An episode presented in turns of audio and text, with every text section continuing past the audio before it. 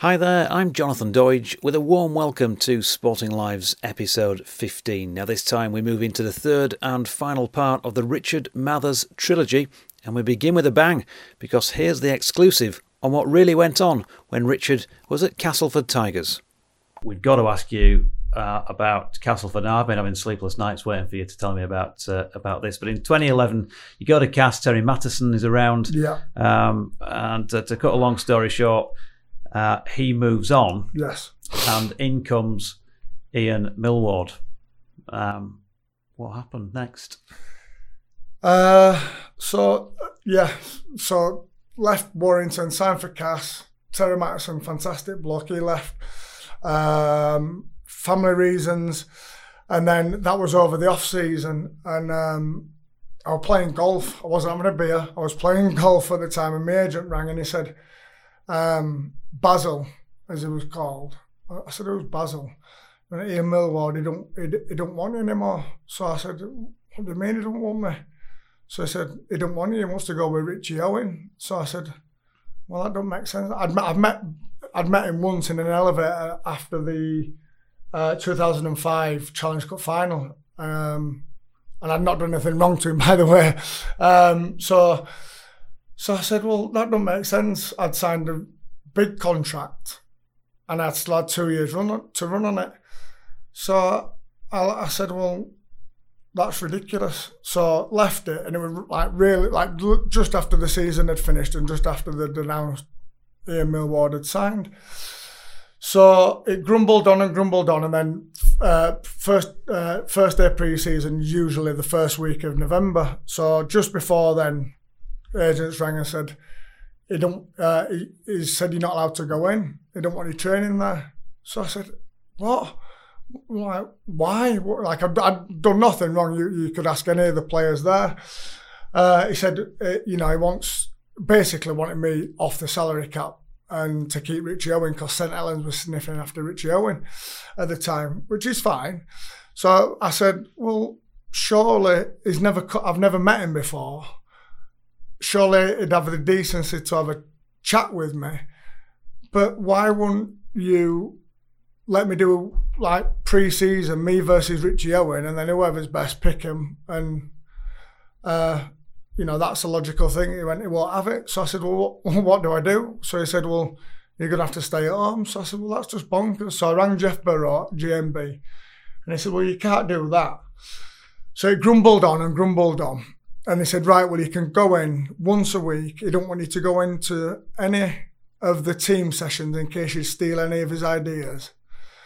Uh, and I went, like still I said you know I've played under Tony still so he said you can go in you can do your weights um, you can do because they were contractual they were contractual they had to provide me with some form of training yeah.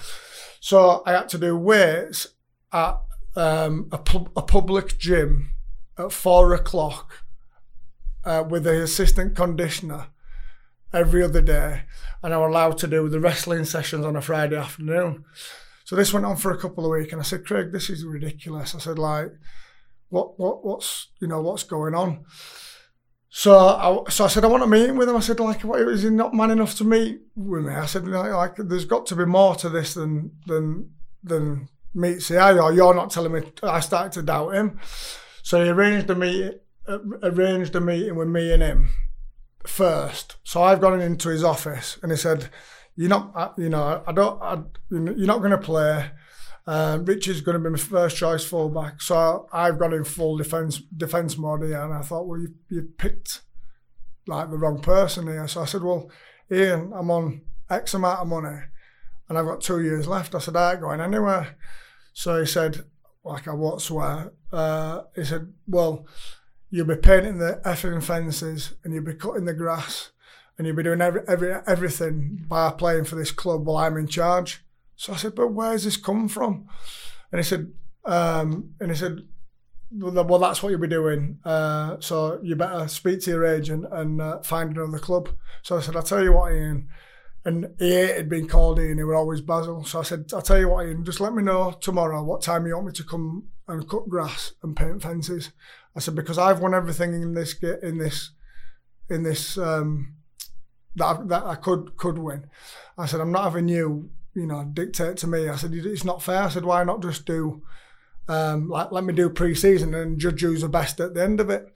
So rumbled on and rumbled on, and then Craig Harrison, my agent, said, "We need this is ridiculous." So it got into sort of start of November time, and um, he said, "We need a meeting with Richard Wright, who was a Castleford CEO at the time, Ian Millward, and yourself, me and me and Craig. So we went at six o'clock in the in the you know the little bar upstairs yep. at, at Cass. So we're all sat around a table, and um, Craig's my agent started it off, and I and I turned so Ian was sat to my right. So I said, "Can I just ask? I, can I, I just want to know why." You know what, what what's where I you know where's this come from? And he's he said, "Don't back me in a corner." So I said, well, it's, it's, it's a simple question. He went, don't effing back me in a corner. I said, what, what are you getting mad for? I said, I said, you're a grown man. I said, you know, you've coached St. Helens, this and that. I said, I just don't understand. But Richard Wright's looking mortified over here. So I said, uh, so I said, what, you can't even say, answer where it's come from? And he slammed the table. I won't do it because I'll, I'll wreck your keyboard. he slammed the table, stood up and shouted, don't you effing back me in a corner. And Craig, mate, was like, whoa, whoa, whoa, whoa, whoa, come on, we're going. And then we got in the car, Craig were driving, and Richard Wright called on the way back. and He said, I'm so sorry. Like, you know, I'm really sorry how we behaved and this and other. And Craig said to him, he said, you've had a glimpse of when it's going to go wrong here, you've had a glimpse of what you're going to have to face. And the ironic thing was, um, they ended up having to pay me my full wages and pay me to play for Wakefield for the next two years. So the the cost they paid me two my full wages, plus I got my wages off Wakefield separately, and they had to pay me every game I played for Wakefield so I thought, uh, my head had gone with that. I thought, screw you. I got £500 for every game I played for Wakefield, paid by cash at end of every month.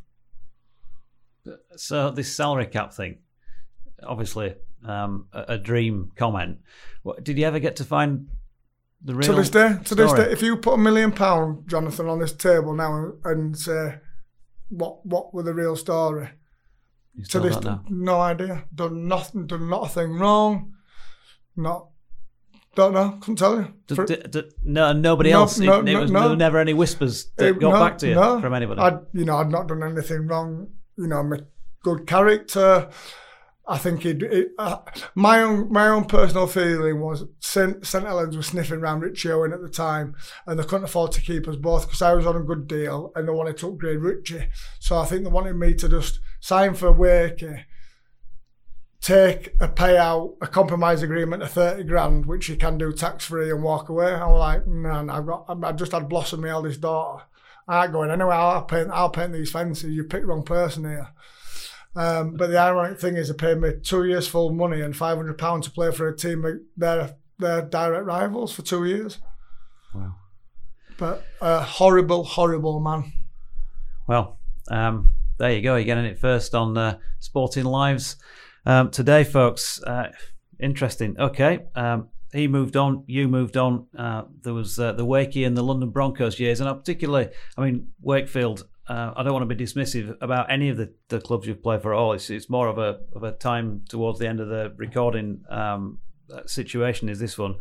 Uh, Richard Agar, of course, um, as we're recording this, is is now in situ as the, the head coach at um, uh, Headingley. Has had uh, the France job in the past. I used to watch him a lot in my early days reporting when he played for Dewsbury Rams, him and Barry Eaton with that great halfback combi that yeah. they used to have in the Northern Ford Premiership, as they call it at the time. And he, he's in charge when you go to Wakey. You clearly get on well with um, with Rich uh, and a two or three um, good seasons. Your last three seasons in, in Super League um, yeah. spent with Wakefield and, and a typically sort of Wakefield up and down time. I think you're probably there when they have that seven match winning run, which I can't remember, yeah, remember yeah. having before or since in the Super League era at least.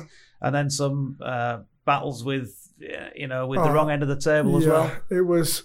Um, it, it were it were brilliant, brilliantly bonkers. Um, Rich taught me things I'd never. Bear in mind, I've been coached by some very, very, very good coaches. Um, Rich taught me things about the game that I'd never even thought about. Um, he was a brilliant man manager, and he, he brought a lot of. Uh, so I wasn't wanted by Cass. Ben Cockayne was on the scrappy. Peter Fox was on. You know, he brought. We used to call ourselves a bunch of gypsies. No, nobody wanted us.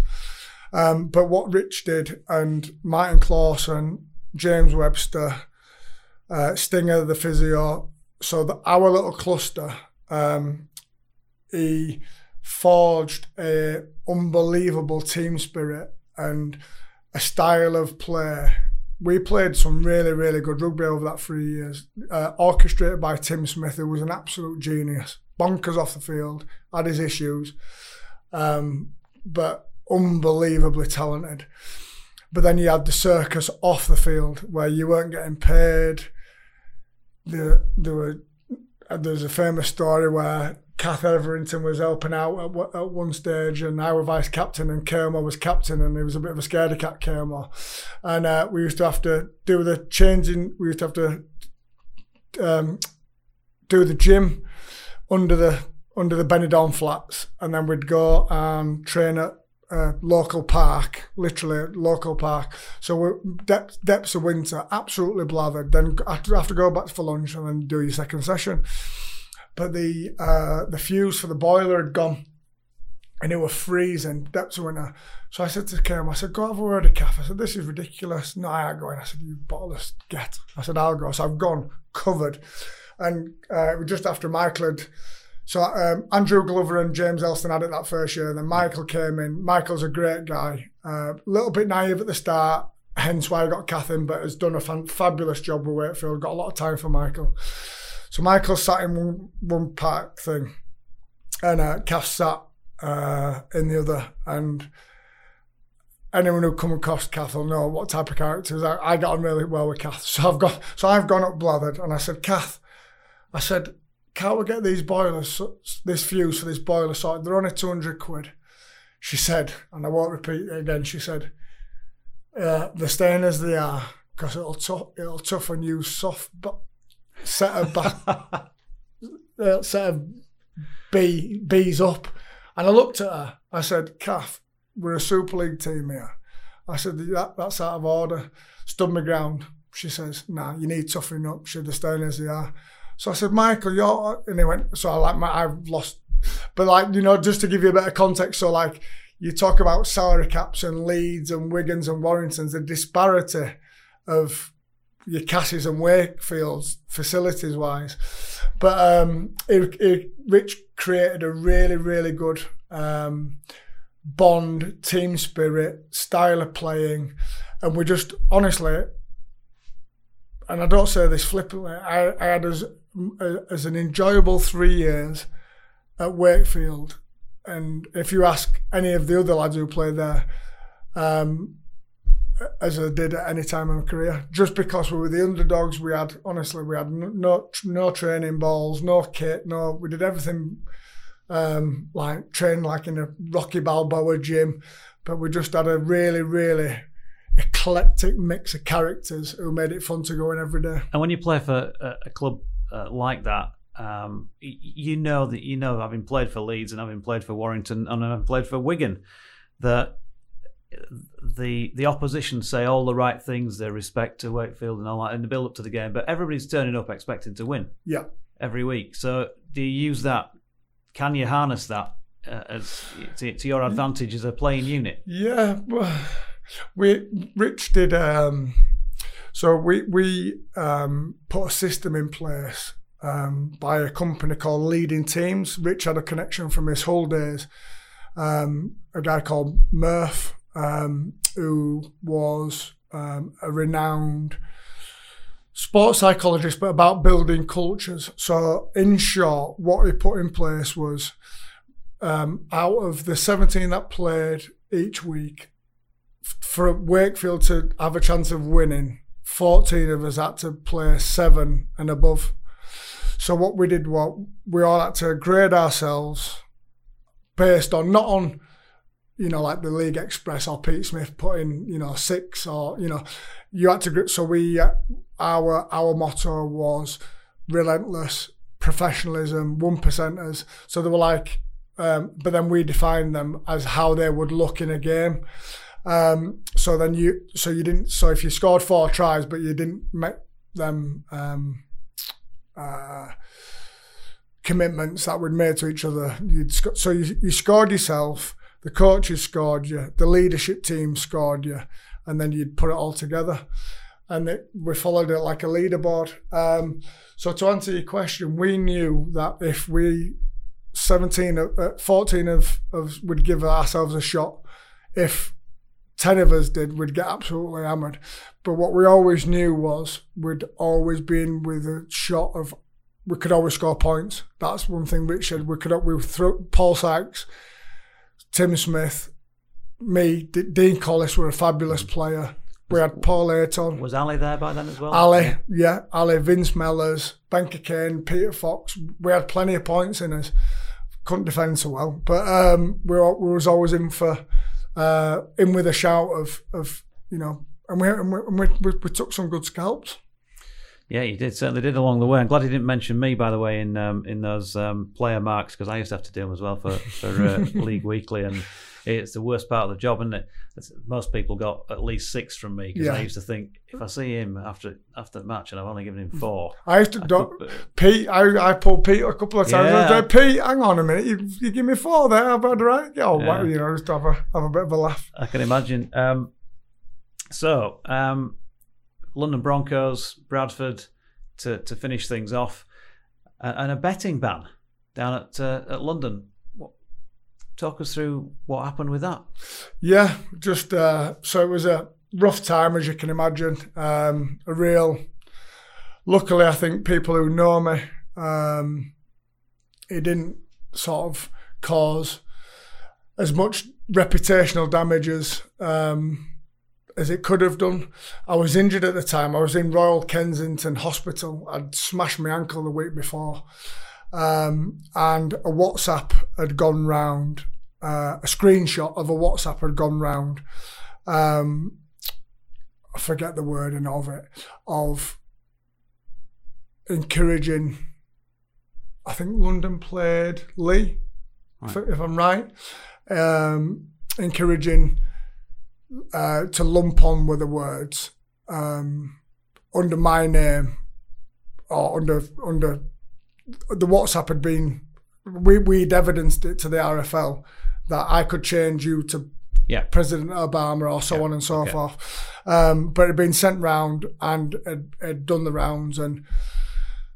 Uh, so I'm in Royal Kensington Hospital. I just had ankle surgery, so the first thing I knew about it, I'd come out of the hospital, and the next morning, the CEO Jason Lube had um, reported it to the RFL without asking what had gone. Like, bearing in mind, I'd been in the hospital, you know, had morphine and, and so on and so forth, and reported it to the RFL. I said, well, I was about asking me first, and let's try and get to the bottom of it, and have I done it or have I done it?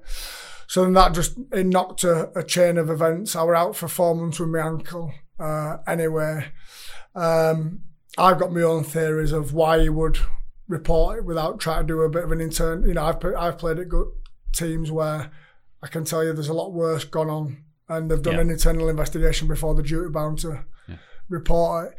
Uh, but, I've got my own theories of of why. Um, and then that sort of kicked a chain off of events that lasted nearly seven months. So they hired a private investigator they went through all my bank accounts, all my phone records, all my wife's phone records, all my wife's bank accounts, and it's every single betting account so that I'd ever opened. Um, like if I'd played poker or you know, yeah. the, the, the the body of information that they'd got astounded me. I, I didn't realize I could garner as much information. So that took sort of seven months to um, conclude. And then uh, went up to the RFL, and it was a three man disciplinary panel. And within 10 minutes of sat there, I just thought, you're toast here. Um, it was based on, I'd got probably a little bit of, I should have challenged, I should, in hindsight, I should have taken it to court. Um, but it cost a lot of money. I, spoke to a solicitor. If I'd challenged it in civil court, we'd have we'd have won, but it'd, it'd cost a fortune, which I didn't have at the time. I was on really good money at London. That stopped. Uh, lost, so I lost 18 months of earnings, and that stopped straight away. Um, but the uh, tribunal, it was, and I'd got ill advised. It was based on uh, balance of probability. So it's three. It's it's two out of the three. It's a so it's two out of three. They think you've done it. Right. You get done. Whereas if I'd have challenged it at civil court or gone to court, it's proved beyond reasonable doubt. So I, I so they've to go back to the evidence. They didn't find anything. I give him my phone, everything to you know to check through, do what you want with forensic search, all the um, betting accounts, even the money deposited, any transactions, nothing there. I presented my evidence and then um, we went outside, took them about 10 minutes, went back in and said, You're banned for six months. I just burst into tears. I said, You've absolutely ruined my reputation, my, you know, my life, but, you know, it cost me, I was on decent money. I said, Well, you know, you banned me for six months. So that was a really, really, really tough time. Um, you know, because you know I'd like to think I'm quite well thought of in the game. You know, still and, and still am, and luckily I think because I've been a decent person, um, I've still managed to do do all right still. Um, but that was a real, um, really, really tough time mentally to have your sort of integrity questioned and. Um, I'd sort of done with the sport really, and out of the blue, Warrington came straight within a month and offered me the welfare job to go play welfare manager, which, if anything, I was more proud of that because then that sort of vindicated to me that, you know, if the people thought I genuinely do, like, to get ratified by Emma Rosewarne and people at the RFL, they're not going to give somebody a player welfare job who's uh, allegedly done what they've done. So I was really, really, I snuck the, snapped the hand off that. But then, you know, I was really thankful of Karl Fitzpatrick and the club for believing in him. Emma Rosewarne was absolutely brilliant um, to uh, in, in her support with that, and, and that got ratified, which one was a blessing in terms of well, you know, that sort of shows people that you know that, that makes it that that speaks for itself basically that they've given me a welfare job but um, it also sort of brought a bit of closure to it and didn't think about playing again really didn't I thought you know that's that's that sort of bit bit scorned like I was I was bashed and bruised anyway and you know my knees weren't so good and then out of the blue Chev Walker rang um, just picking the kids up from school and he said we need a fullback I said what are you ringing me for uh, he said, no, we need some experience. Jimmy's, you know, I'd worked with Jimmy at Warrington, obviously played with Chev and Matt Diskin at, um, at Leeds. And he said, do you fancy giving it a go? So I said, well, I dummed and hard and I thought, do I really want to go through all that again? So I thought about it, I thought to myself, so I'd, I'd, I'd had some dealings with Steve Ferres. I like Steve, but he's a, he's a wily old fox, Steve Ferres. Right. So I thought to myself, if I can get this number, because I didn't need it because I had the Warrington job. I thought if I can get this number, I'll do it. And if I don't, I'm not. I'm not going to do it. Um, so we met at the Cedar Court Hotel in Bradford. They were like, "How much do you want?" You know, like classic Del Boy, like going back into. Or like, "Well, how much are you willing to pay?" Well, how much do you want? How much do you want?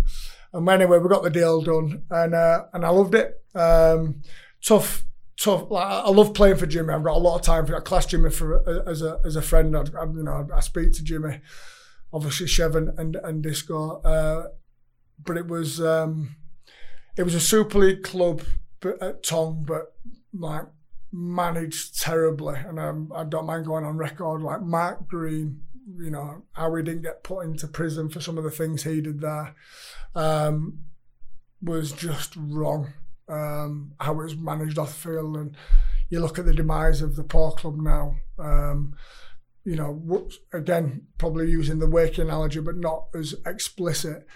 Jimmy and and Chev and the staff um, at Tong were trying to do everything they could to keep it as, and it was a professional club. Training was brilliant, video, everything you'd expect as a Super League club, but how it was run off the field was appalling. You want to expand on that? Yeah, uh, Paisley threatened um, with if we won't sign compromise agreement. So I um, I got my knee injected by local anaesthetic twice. So we needed to beat Dewsbury um, on the Sunday, and I hurt my knee the weekend before against Magic, uh, Magic against Leigh. So, and I, I, they really wanted me to play, and I ended up playing standoff. But my knee, my knee was, I, it was my bad knee, and um, I said, yeah, of course I'll play. So the doctor and the physio said, right, well, what we'll do is we'll inject it with local anaesthetic um, on on Saturday, captain's run, and see how we get on. So they put one sort of in my left side of my knee, one in my right. Gone out for captain's run. I'm literally running around like Darren Lockyer slash Anthony Minichiello.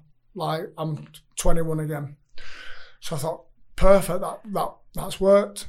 Next day, game day, still sore it's wore off, but I thought, well, I'll just get that done again. Put one in each side again. Played, I won't, I won't say I ran, but managed to get through all that. And then put another two in at half time, played next second half. We got beat as it happened, so that we're pointless having it done. But then the next day, bearing in mind I've done two cruciates, it was as big as a football in my right knee. So I've gone and I'm like, listen, that's not right. Um, so they sent me for a scan. Um, after umming an hour, and they were asking, they wouldn't send me for one, so I had to do some shouting and screaming to this Marc Green. And uh, I had to get Jeff Burrow again involved. Um, went for a scan. There were that much fluid on it, they couldn't tell what was up with it. So I had to go see the surgeon in Wales. And he just asked me what had happened. He said, just talk me through what's happened. So I told him exactly what I've just told you about local anaesthetic, and he sat back and I had the physio sat there, and he went, "You've put local anaesthetic in your knee," and he looked at the physio and he went, "You do know you never, ever, ever, ever put local anaesthetic in a knee joint ever, and you've put six in in 24 hours."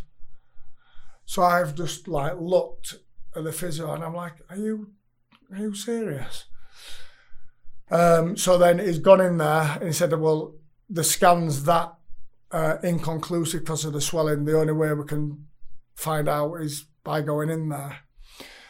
And because it, obviously I couldn't feel it, it'd gone in, opened it up. I tore my PCL clean off the bone. I'd ripped all my meniscus clean off the bone. I'd chipped all the because I'd ripped all the meniscus off the bone. I'd been smashing my bone, my tib and fib against each other. So we're all like that. So I'd had to shave it. So I've come round thinking, me thinking it would only be like a scope. And he said to me, he said, if you, if I hadn't, his exact words were, Mr. Mathers, he said, if I hadn't known your age and how fit you were, the state of your knee when I went in there, I'd have replaced it. He said, you need a knee replacement. So go so um, so so I said um, can re- rehab it and blah blah blah. I said so I am rehabbing it to go and play for that. You know after what they've done to me. So then all the fun and games started. They were Marc Green threatening not to pay me, um, offer, offered, um, and I'm it's true. So I'm happy to say it. So so we I said we'll send a compromise agreement through um, something fair. But you know I said I ain't playing again after what's gone on medically. That that's an absolute joke. I've got a wife and two kids I want to look after. Sent a compromise agreement through uh, like a eight page document, which is all supposedly an RFL standard one. Bar the back page is, is your financials. So I'm looking at it thinking it's fine because the financials looked okay on the back. But then I've got a solicitor, uh, Hayworth in, in Harrogate, Deborah Hayworth, who's a friend, a family friend, and I said, "Can you, can I just send this to you?" I said, "Cause I don't trust this guy, but it might just be me in my own mind." And she highlighted it and she said, uh, "So the company name, so say the last numbers were one, two, three, four, it were four, three, two, one at the start." And in her, wor- her words were, she said, in 25 years of practice, that's the most convoluted and forget the other word, um, dishonest um, agreement or paperwork I have ever seen. And she wrote this email to to Marc and copied me in, and some of the language he was screaming and down the phone. I said, "Well, deal with the solicitor," um, but he was was ter- terrible, terrible. To, because what happened was lads who signed, I don't know if you remember, like the debacle, lads were signing them left, right, and centre, thinking they would get the money, and then they didn't get a penny of it because they'd signed it. And I, I was the only one who got it checked with a solicitor. Yeah. And if I hadn't done, I'd have, I'd have been same as the other lads. Wow. What a story to uh, to bring us to a conclusion on. Listen, um, I could sit and talk to you for the next several hours. Uh, I'm sure we've got loads more gems to talk about. Maybe we can even do a part uh, Yeah. two at some point. Um, you are a media man's dream. You're clearly Sasha and the girls' dream. Um, you've been a, a rugby league fan's dream as well to watch from the terraces, and I think uh, in view of what you've just been telling us as well, you're obviously probably a sports lawyer's dream. Um, so uh, get in touch if you want to sponsor the podcast, Yes, Sports Lawyers. Um, uh, fine, you've got some great material to work with there. Uh, listen, thanks, folks, for for watching. Uh, don't forget Jonathan Doidge at hotmail.com, at Sporting Lives One, or even at Jonathan Doidge on on Twitter. Um, but most of all, my thanks go to uh, to Richard Mathers because um, that's uh, some incredible stories. Uh, a fantastic, fantastic rugby league career. We barely even scratched the surface, even internationally with England. So we probably will have to come back I'll and do a part two, mate. do something more again. Um, I mean, what I've got to say to you, apart from thank you, is that we hope, uh, health wise, after what happened to you, and I know I, um, I uh, poked a little bit at, at that at the start, but Yeah. really, really No, hope that, that. there are no hiccups on that front and things run smoothly from here on in. We've not even got to, to where you're working now in um, eh, with Goodyear. Yes. Yeah, with Goodyear at the moment. So um, maybe that's something else that we can uh, we can talk to you about in the future. Um, but brilliant. Thanks very yeah. much for your time. No, thank you for uh, for your kind words. Uh, re- I've really enjoyed it. Uh, thanks for having me on, and uh, look forward to uh, to part two as and when uh, you require. But yeah, thank you for having me on, Jonathan. I've really really enjoyed it, mate. There we are then. The Richard Mathers story is complete. Well, almost. Something tells me we might hear from him again in the future. My thanks to ICS and Sam Bridges for their assistance in producing Sporting Lives. Don't forget, if you haven't yet done so, please subscribe to Sporting Lives with Jonathan Doidge on Podbean, on iTunes, or Spotify, or whichever forum you're currently listening on to receive all future episodes free of charge. Also, check out the video versions on YouTube. Next up is episode 16, and we'll turn our attentions to cricket and hear from former New Zealand Test star turned TV commentator Simon Doull. Give us a follow on both Facebook and Twitter on at Sporting Lives One so you don't miss the release of that next exciting episode. Thanks again for your support, and until the next time on Sporting Lives, it's goodbye from me, JD.